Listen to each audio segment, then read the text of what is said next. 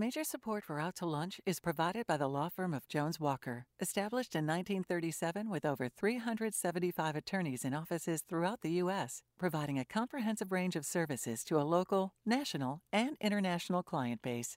JonesWalker.com. And by the East Baton Rouge Parish School System, inspiring humanity through transformational learning in the classroom and community. Initiatives like Pathways to Bright Futures allow students to graduate high school with an associate degree or an industry based credential, along with their high school diploma. More information at ebrschools.org. And by Oxbow Rum Distillery, local family grown small batch rum, embodying the essence of Louisiana sugarcane harvest. OxbowRumDistillery.com. From Mansur's on the Boulevard, we're out to lunch with Stephanie Riegel.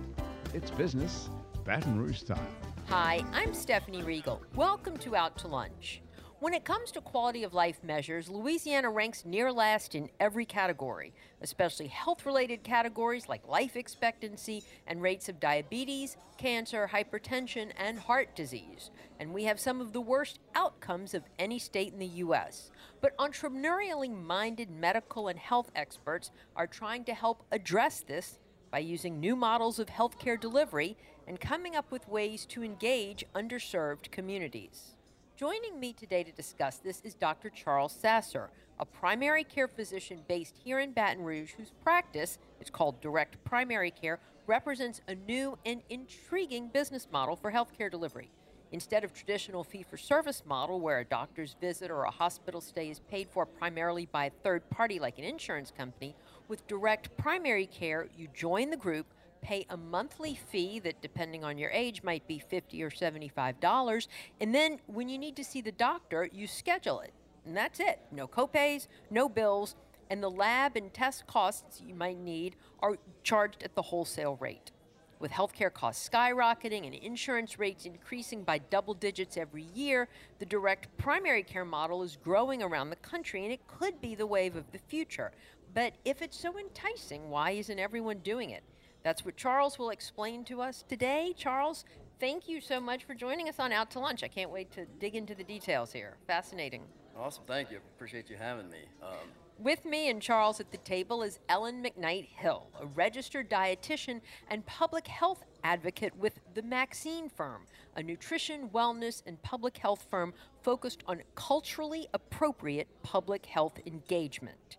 The firm's primary objective is chronic disease prevention in urban and rural communities, and it offers a variety of services, including seminars, webinars, and other community outreach efforts to bring wellness and nutrition education to those who may not know how to integrate healthy eating and regular exercise into their daily lives.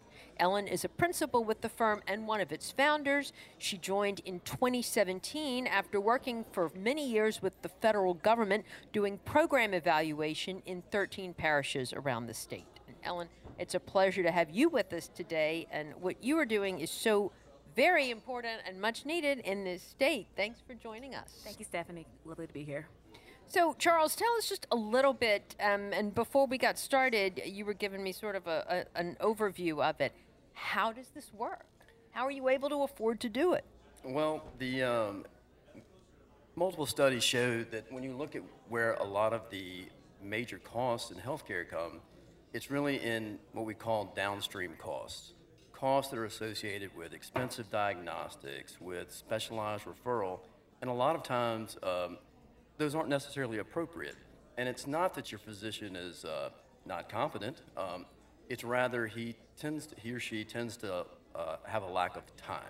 Um, on average, people are seeing 25 to 30 patients a day, and they're spending on average nine minutes face to face with that patient. Um, so it's very hard to really think of uh, management of you know complicated and chronic disease.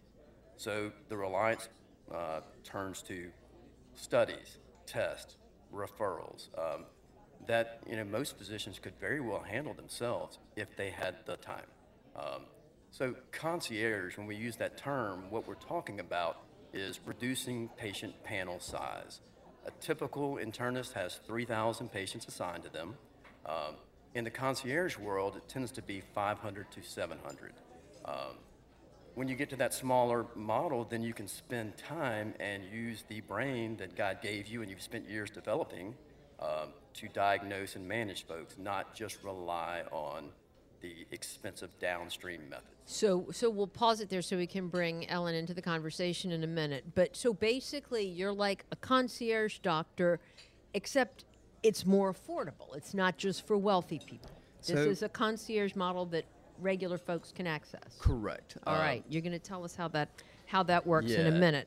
But Ellen, I, I want to talk about the Maxine Firm for a minute too, because it's such such an important mission, and and the way you describe it is culturally appropriate public health engagement. What exactly does that mean, and specifically with respect to the culturally appropriate piece of this? Yeah, so oftentimes when we think about wellness, when we think about eating healthy or exercise or mental health, you know, there's a picture that we have in our minds. And some for some folks, that picture is stuffy, that picture is boring, that picture is uninteresting, especially when we're talking about physical activity. And so what we've been able to do is bring these uh, concepts around wellness to communities who are thinking about wellness because they're thinking about survival, they're thinking about the day to day, and make it fun. So um, if it is physical activity, we're not talking about exercise. We're talking about uh, we're talking about jig aerobics. We're talking about dancing. About jig aerobics? Oh yeah. What we're is jig aerobics? Jig aerobics is a phenomenal sensation that was started on the campus of Southern University uh, by LaDante Lots, and um, essentially it's just a high intensity uh, dance session, but you're going to burn about 1500 calories during this dance We session, right? Um, so we've been able to do this across the state of Louisiana and um, outside the state of Louisiana, but it makes people who would not generally move makes them want to move. And we know that we want to have at least 30 to 60 minutes of physical activity a day, and so um, this is just one of the ways that you can do that. So yeah, and when we talk about cultural appropriateness, let's talk about the food piece. I'm from Louisiana, so I know all about great food. But what we want to encourage people. Um, to still have their traditional foods, but have them in a healthier way so they don't feel as restrictive and they can kind of stay out of the type 2 diabetes realm, the hypertension realm.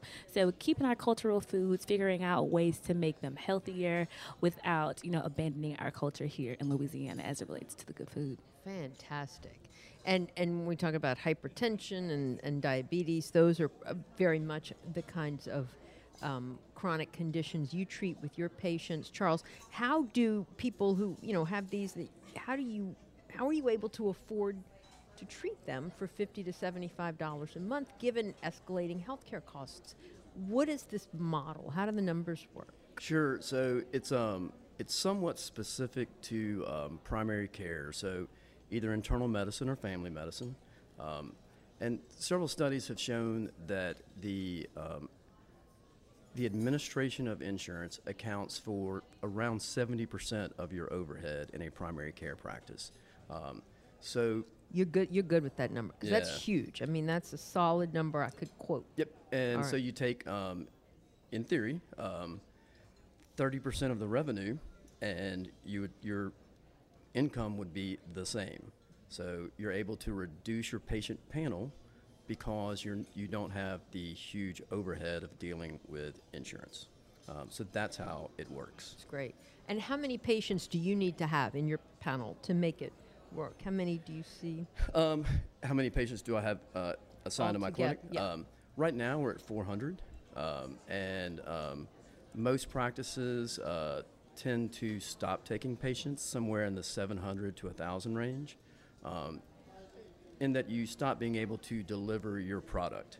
Um, with a new patient, um, when we see in clinic, we excuse me, we book for an hour and a half, um, and existing patients are 45 minutes. One of the things that's really nice um, that sometimes folks don't fully get initially is um, to submit a bill to insurance, um, you have to document at least two elements of a physical exam. So that's why a lot of times your doctor says, I need to see you. Um, that's the only way to be paid. Um, I don't file with insurance. I don't need to see people for very routine things. So, medication refills, we have a secure communication system. People just text. Um, on our end, it's going through our medical record first, so it's encrypted, it's HIPAA compliant. Um, but I need a refill on my blood pressure medication. Come pick it up, it's ready. Um, uh, that we have the ability to dispense our own prescriptions. When I write a prescription, I fill it in clinic, um, and we then sell it at wholesale price. So it's cheaper and it's more convenient for the patient as well. Is direct primary care like a network and you're flying that flag locally as a, almost like a, a licensee? Or is this your own concept modeled after something that, you know, is going on? Well, the concept is um, very prevalent nationally.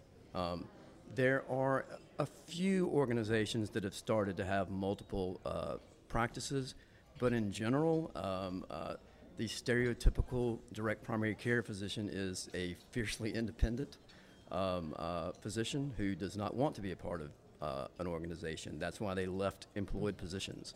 Um, so my, my practice is completely independent. I'm a 100% owner of it. Um, uh, the model is, um, is, prevalent, is prevalent nationally.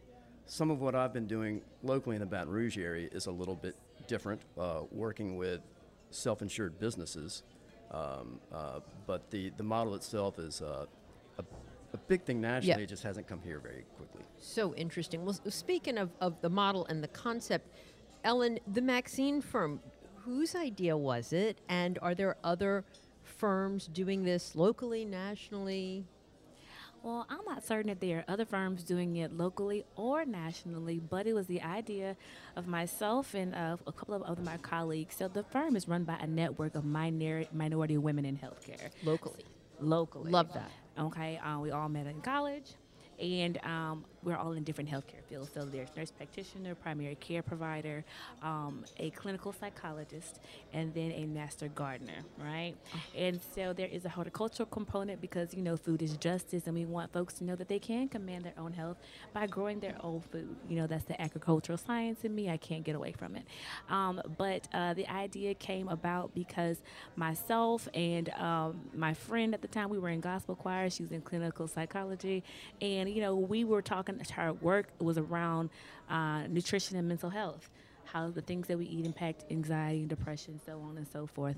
And so, um, you know, we are just so casually eating all these different things, and anxiety is on the rise, depression is on the rise. This is what back in 2006, and folks really weren't talking about mental health that much. We were like, hey, we need to talk about this.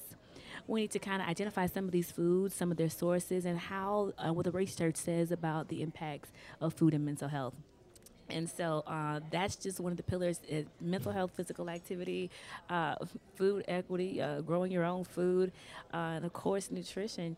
And so, and then of course primary care. Our goal is prevention. So before right. you have to go see Dr. Sasser, well, you need to see Dr. Sasser every every every year because it's annual. Okay, that's about primary care, and he's making them more affordable and accessible to folks in rural and urban communities, which is important. Um, and you know, when he told me those, when I'm listening to these prices uh, seventy-five dollars. I think I heard on the either on the high end or the low end. I don't know if you guys know, but that's a manicure now, and so you get a manicure every two weeks. And so that's $150 on your nails. And so I think that's a really good investment in your health, uh, especially if you're a woman. No shade to the men. Sure. But sure. ladies, all right. So, so you two ladies had this idea. You brought in some of your colleagues, some of your friends, and formed this firm. So, what is the how do you make money at it? You go and, and, so and sell your seminars and.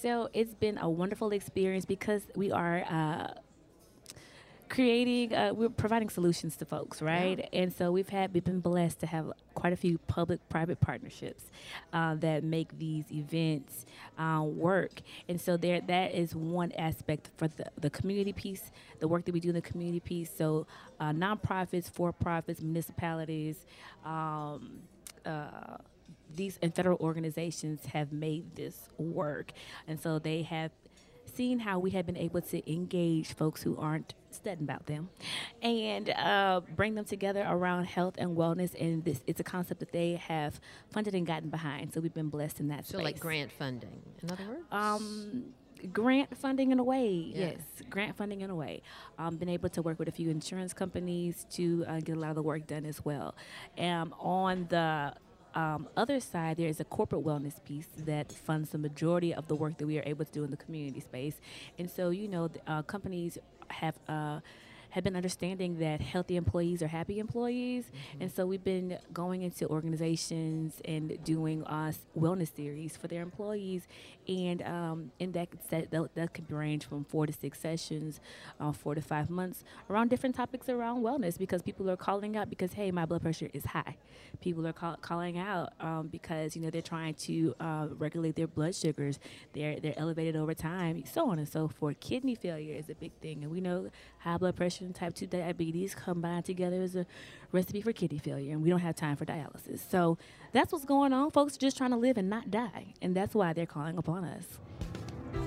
You're listening to Out to Lunch. I'm Stephanie Riegel. I'm talking to Ellen McKnight Hill of the Maxine firm and Dr. Charles Sasser of Direct Primary Care.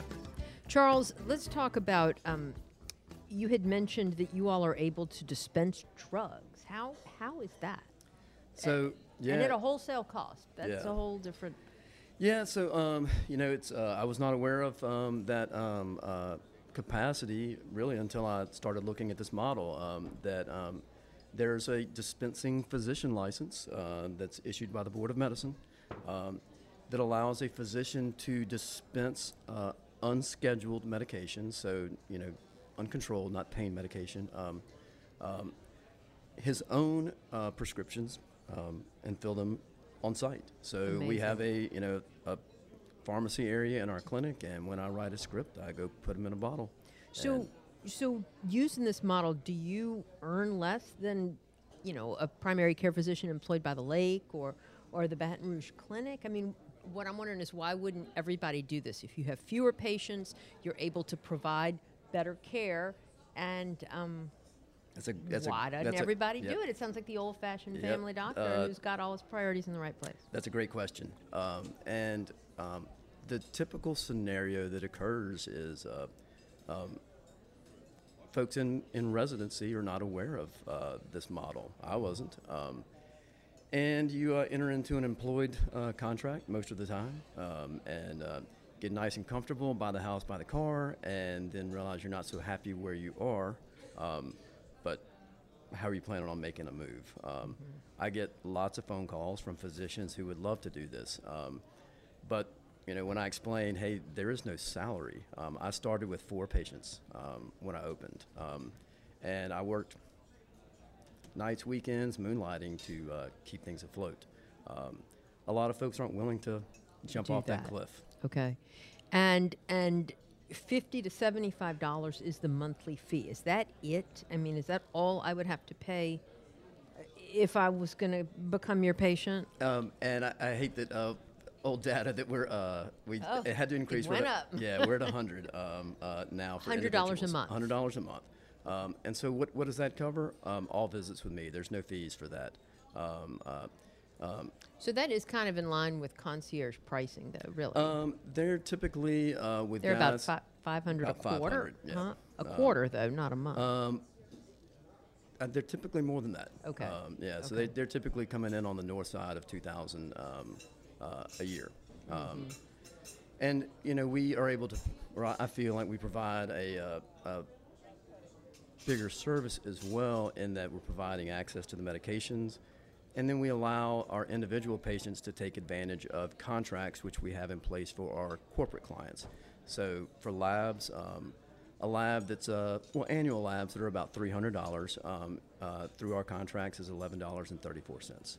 Um, uh, an MRI that's two thousand bucks, we pay four hundred for it, um, and so on and so on with subspecialists that contract directly with us. They bill us outside of insurance um, at a much reduced rate, uh, so we're able to pass that on to uh, our employees. It's it's been interesting that. Um, of the individuals we have in our practice who are not part of a company, um, how many state employees we have who have phenomenal insurance. Um, it's they the like convenience attention part of it. the convenience. Yep, sure. that they don't have to come to clinic for every little thing. Um, that we're able to do long-term prescriptions. You know, if somebody's on a cholesterol medication, um, the guidelines tell us we should be monitoring their levels annually. Um, so why don't we just give them a year of pills because we're not going to change it? Um, well, insurance won't allow you to do that. Well, I don't bill insurance, so we give them 360 pills and let's check your levels next year. Um, you mentioned corporate clients. Ellen, do you do you all have corporate contracts, or are you working with individual groups, or nonprofit organizations, or elderly organizations? Who are your clients and Uh, patients? All of the above. So we worked with the Council on Aging, delivering uh, healthcare programming to all of their facilities in East Baton Rouge Parish. That's huge. Um, that's a that's a big deal because they have a lot of facilities. They do, and they're all over the parish.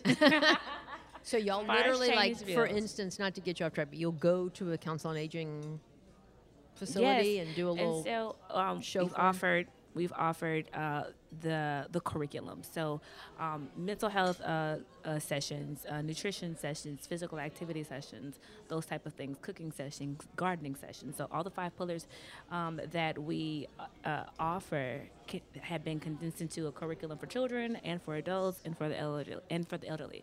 And for, as far as um, other organizations that we work with. We work with the staff of the YWCA, so they have a staff of 56 people there. We go to their different facilities and provided a series of wellness programming uh, for their staff because they were experiencing quite a bit of hypertension um, among their staffers. Also, the city of Baton Rouge, we work for the, the maintenance department. It's about um, 500 people um, that are taking care of the maintenance for the parish. Well, those are you know men and women who are uh, trying to be well as well, and so they were able to bring us in, and so we were able to talk about healthy eating and what does that look like um, with a busy schedule.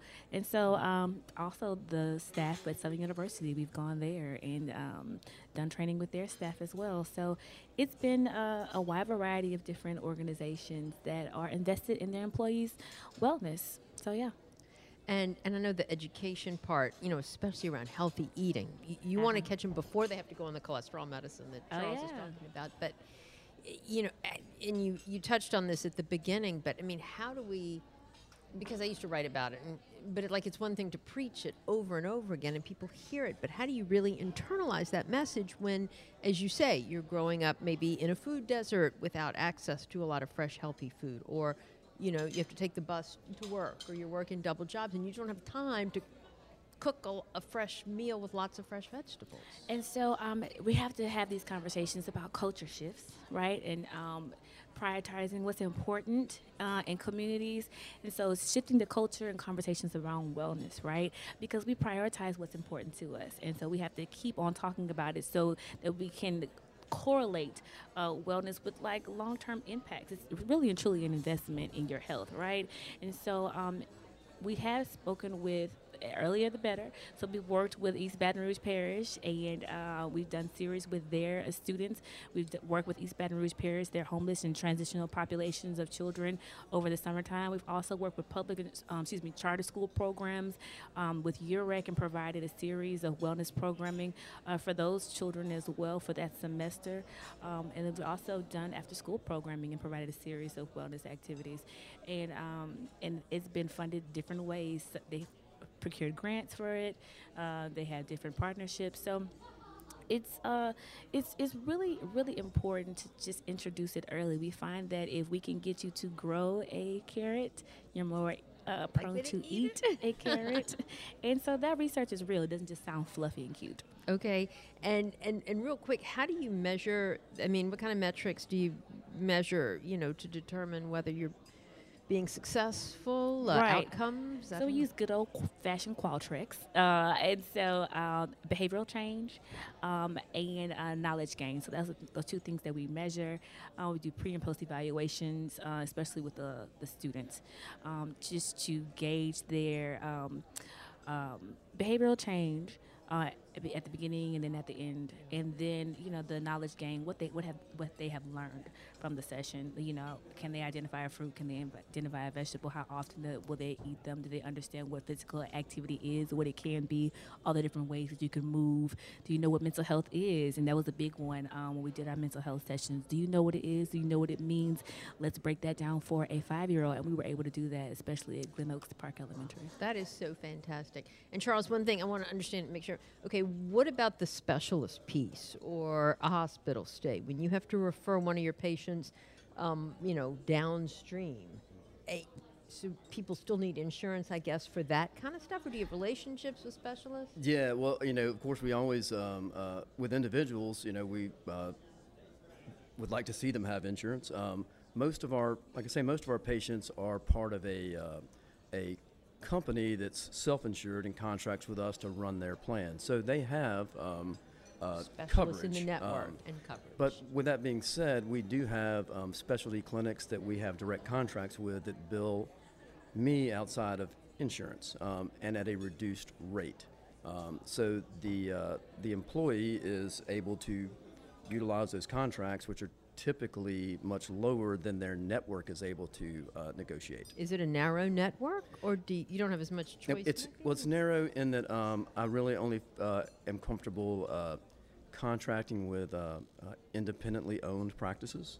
Um, that brings a lot of uh, potential conflict when it's a hospital-owned group.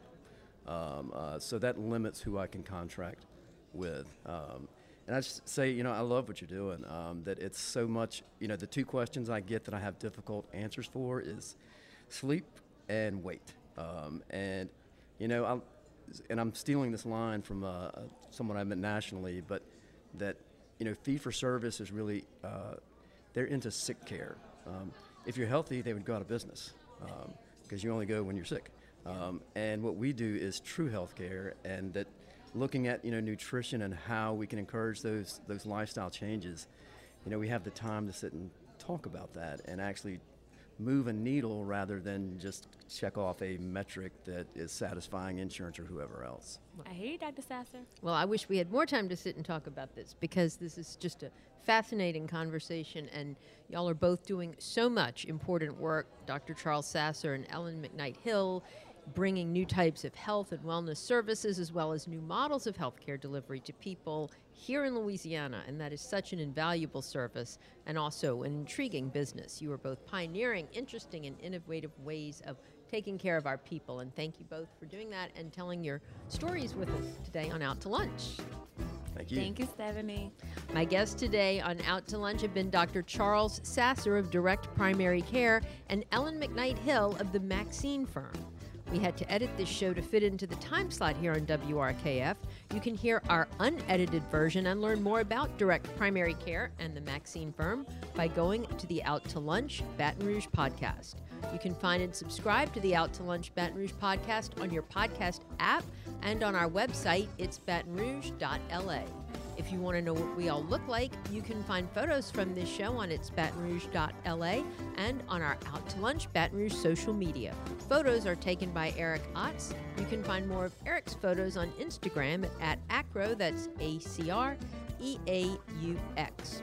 Out to Lunch is a production of INO Broadcasting for its batonrouge.la and WRKF 89.3 FM. The producer of our show is Grant Morris. Our technical producer is Eric Merle. Today's show was engineered by Calvin Bond. Our associate producer is Peter Ricchiuti, and our Baton Rouge business consultants are Charlie D'Agostino and Ann Edelman. I'm Stephanie Riegel. Thanks for joining me. I look forward to meeting you around the table at Mansur's again next week for more business Baton Rouge style on Out to Lunch. Out to Lunch Baton Rouge is recorded live over lunch at Mansur's on the Boulevard in Baton Rouge. Mansur's is open for lunch daily 11 to 2, for dinner nightly, and for brunch on Saturdays and Sundays. Major support for Out to Lunch is provided by the law firm of Jones Walker, established in 1937 with over 375 attorneys in offices throughout the U.S., providing a comprehensive range of services to a local, national, and international client base. JonesWalker.com.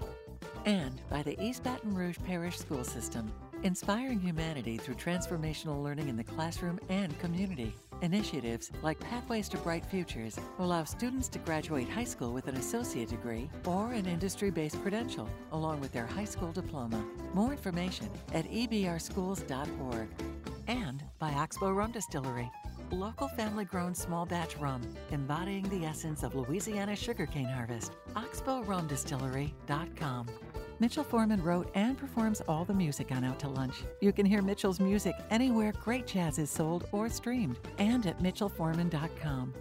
If you'd like to be part of Out to Lunch, there's one sponsor slot open for 2023. To learn how your business or organization can become an Out to Lunch program partner, email info at inobroadcasting.com.